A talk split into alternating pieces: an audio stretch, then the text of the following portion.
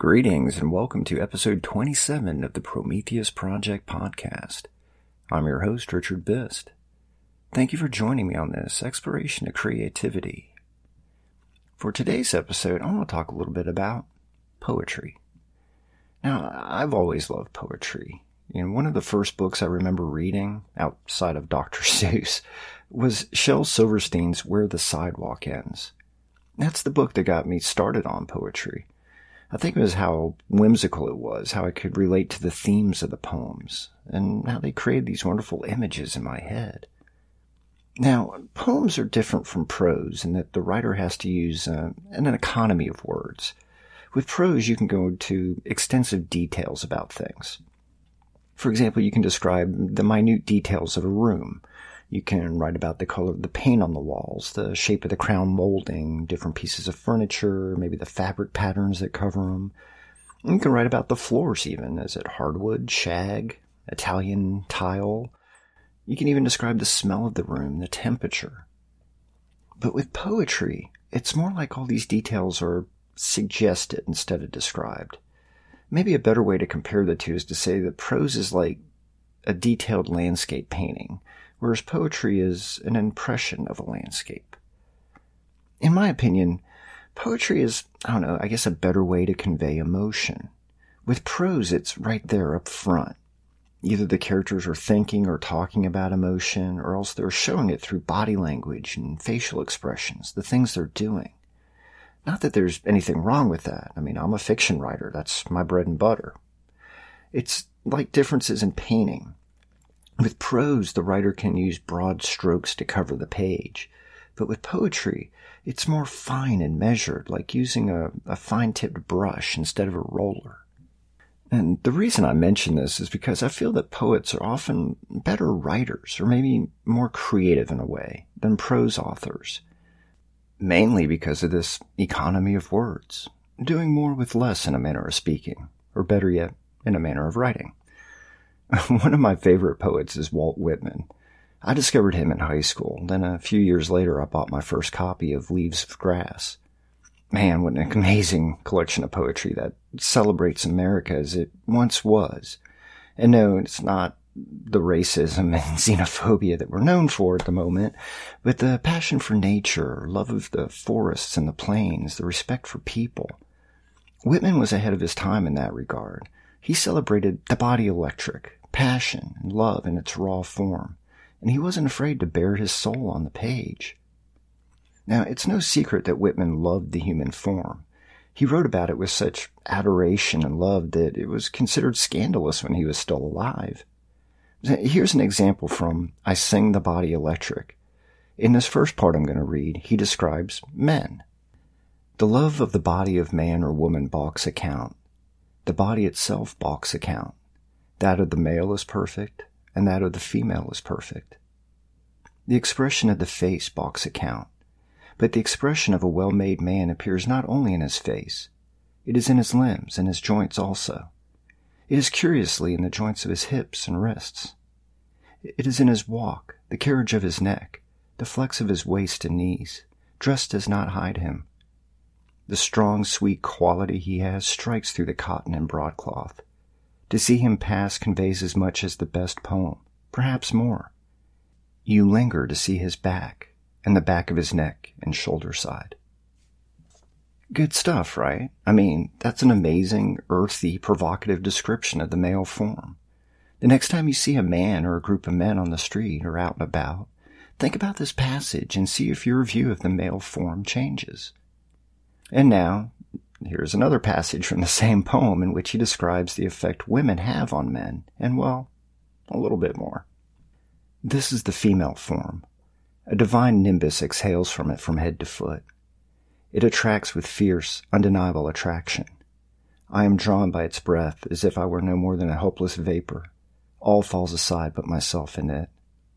Books, art, religion, time, the visible and solid earth, and what was expected of heaven and feared of hell are now consumed. Mad filaments, ungovernable shoots play out of it.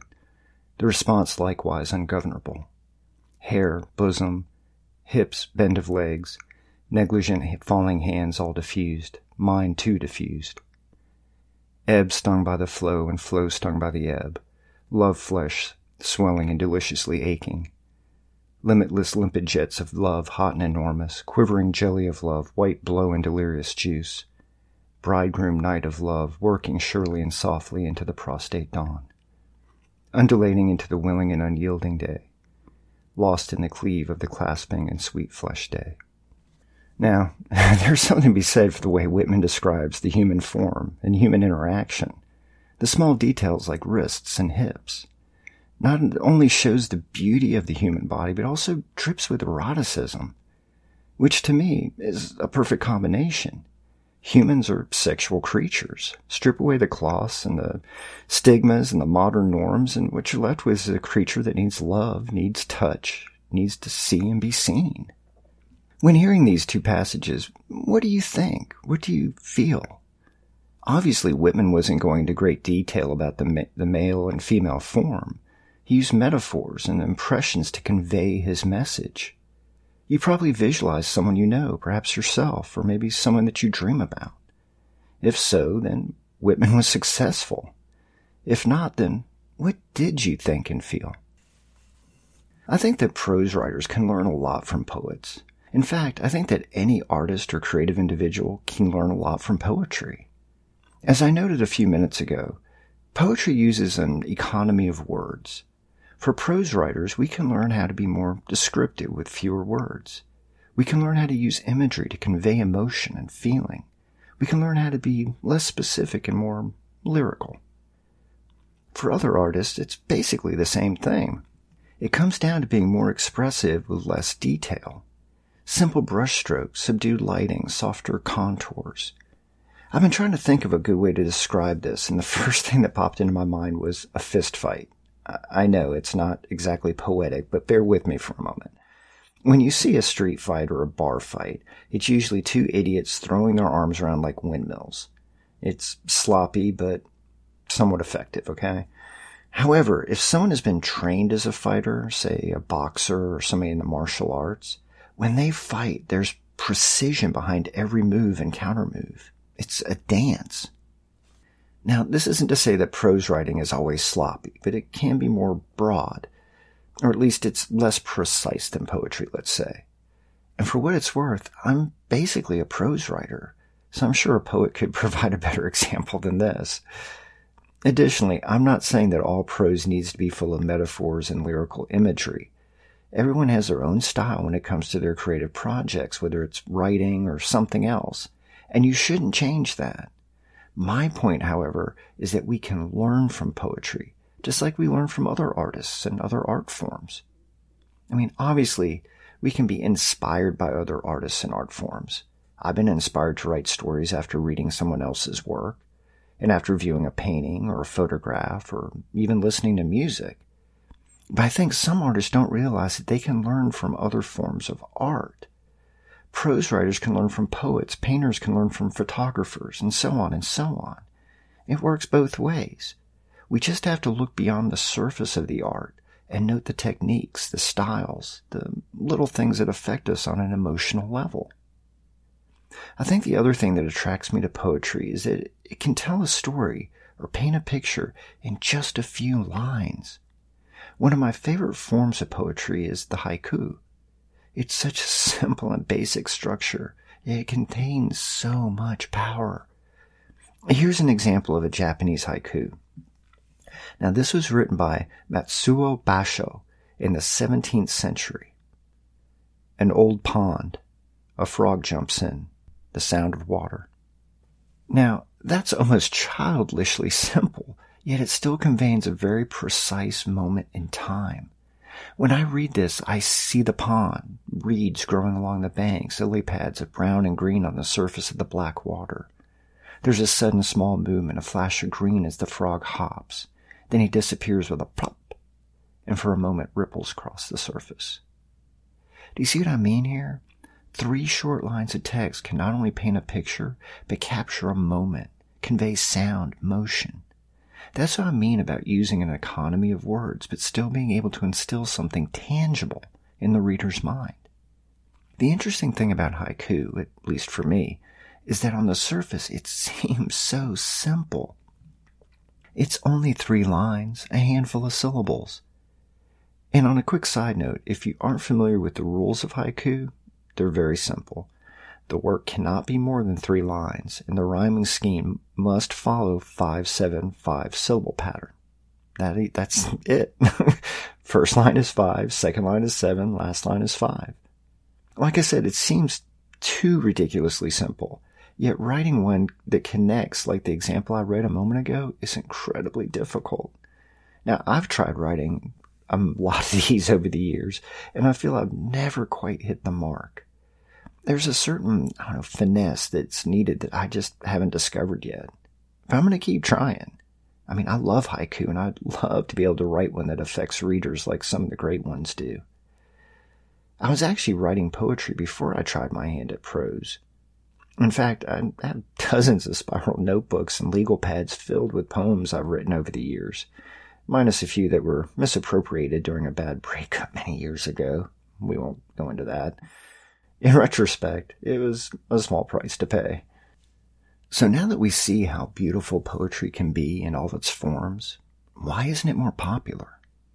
That's something I've wondered about, but I've never been able to come up with a good answer. I mean, poetry's been around as long as storytelling. It uses beautiful imagery and emotion. And poems run the same range as fiction, meaning there's romantic poems, literary poems, funny poems, sci-fi poems, fantasy poems. Poems can be short and concise, or long and winding and bumpy like a trail through the woods. Poems can tell stories, paint pictures, make the reader think and feel. So why is it that poetry isn't as popular as prose? Part of me feels that it's because of how it's taught in schools. Most classes focus on classical poetry, Shakespeare, Blake, Wordsworth, Coleridge, guys like that. Now, of course, don't misunderstand me here. I love classical poetry. I have a huge hardback collection of classical poetry in my personal library, and I still break it out every so often so I can reread some of my favorites, like Kubla Khan by Coleridge. And I love Shakespeare, both the plays and the sonnets, and I feel that he's one of the greatest writers ever to put pen to paper. But for young, inexperienced readers, starting them off on classical poetry may be doing them a disservice. It can be hard to understand the language used, and often archaic words and themes and descriptions are a part of it. So in my opinion, students would be better off learning more relatable poetry, maybe something with humor or interesting wordplay. Start them off with poetry that's easily digestible, understandable, appeals to their younger minds. Ease them into it.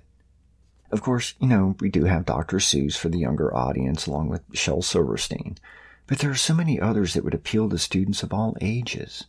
You know, and one area that's often overlooked when discussing poetry is song lyrics. You know, music appeals to everyone. So what better way to introduce kids and teens to poetry than through song lyrics? Teaching them the basics, rhyme schemes, free verse, meter, accompanied by music, would probably grab their attention more efficiently than with plain words on a page. And you know, some of the great songs over the years have had amazing lyrics. I don't think many people pay attention to that. When I was a kid, I used to listen to music, on vinyl of course, and read the lyrics as I listened to each song through a set of enormous headphones. Well, at least they were enormous against my child-sized head. But that was also an early exposure to poetry for me. Listening to songwriters like Bob Dylan, Bruce Springsteen, Neil Young, I realized that if I stripped away the music, I'd still have a beautiful poem to read. I've recommended this before, but I'll do it again. Pick out an album by your favorite musical artist, put on some headphones or ear pods or something like that, sit in a comfy chair or sprawl out on the sofa, and really listen to the music from start to finish, first song to last song. Focus on the lyrics, not just the singing, but the words. It can be a moving experience. All right, well, with all that said, now it's time to wrap things up with the show and close things out. And yes, I'm going to challenge you to write a poem, but not any poem. I want you to write a haiku. The main things to remember for this exercise are the rhyming scheme, which is five, seven, five, no deviation. And secondly, focus on capturing a moment in time, a scene, an emotion. It can be something like the experience of a first kiss, maybe seeing a child born, bringing home a puppy. Or it can be about a final goodbye, a moment of pain, or maybe a fond memory. As I always say, don't overthink it. And as a suggestion, find your subject first. Write down a few ideas, then go for it. The funny thing about haiku is it's very simple in form, but so terribly difficult to master. But I think that you can do it. In fact, I know you can. Give it a shot. All right, so thank you for listening. I, of course, I'd love to hear from you, your thoughts on the show, or to share your work, or simply to say hello. You can find me on social media under my name, or drop me a line via the contact form on my website, richard biss dot com. And please, if you're enjoying the show, leave a, a review on whatever platform you're using for podcasts, and, of course, tell your friends. The more the merrier. Until next time, be kind, be creative, stay healthy. Cheers.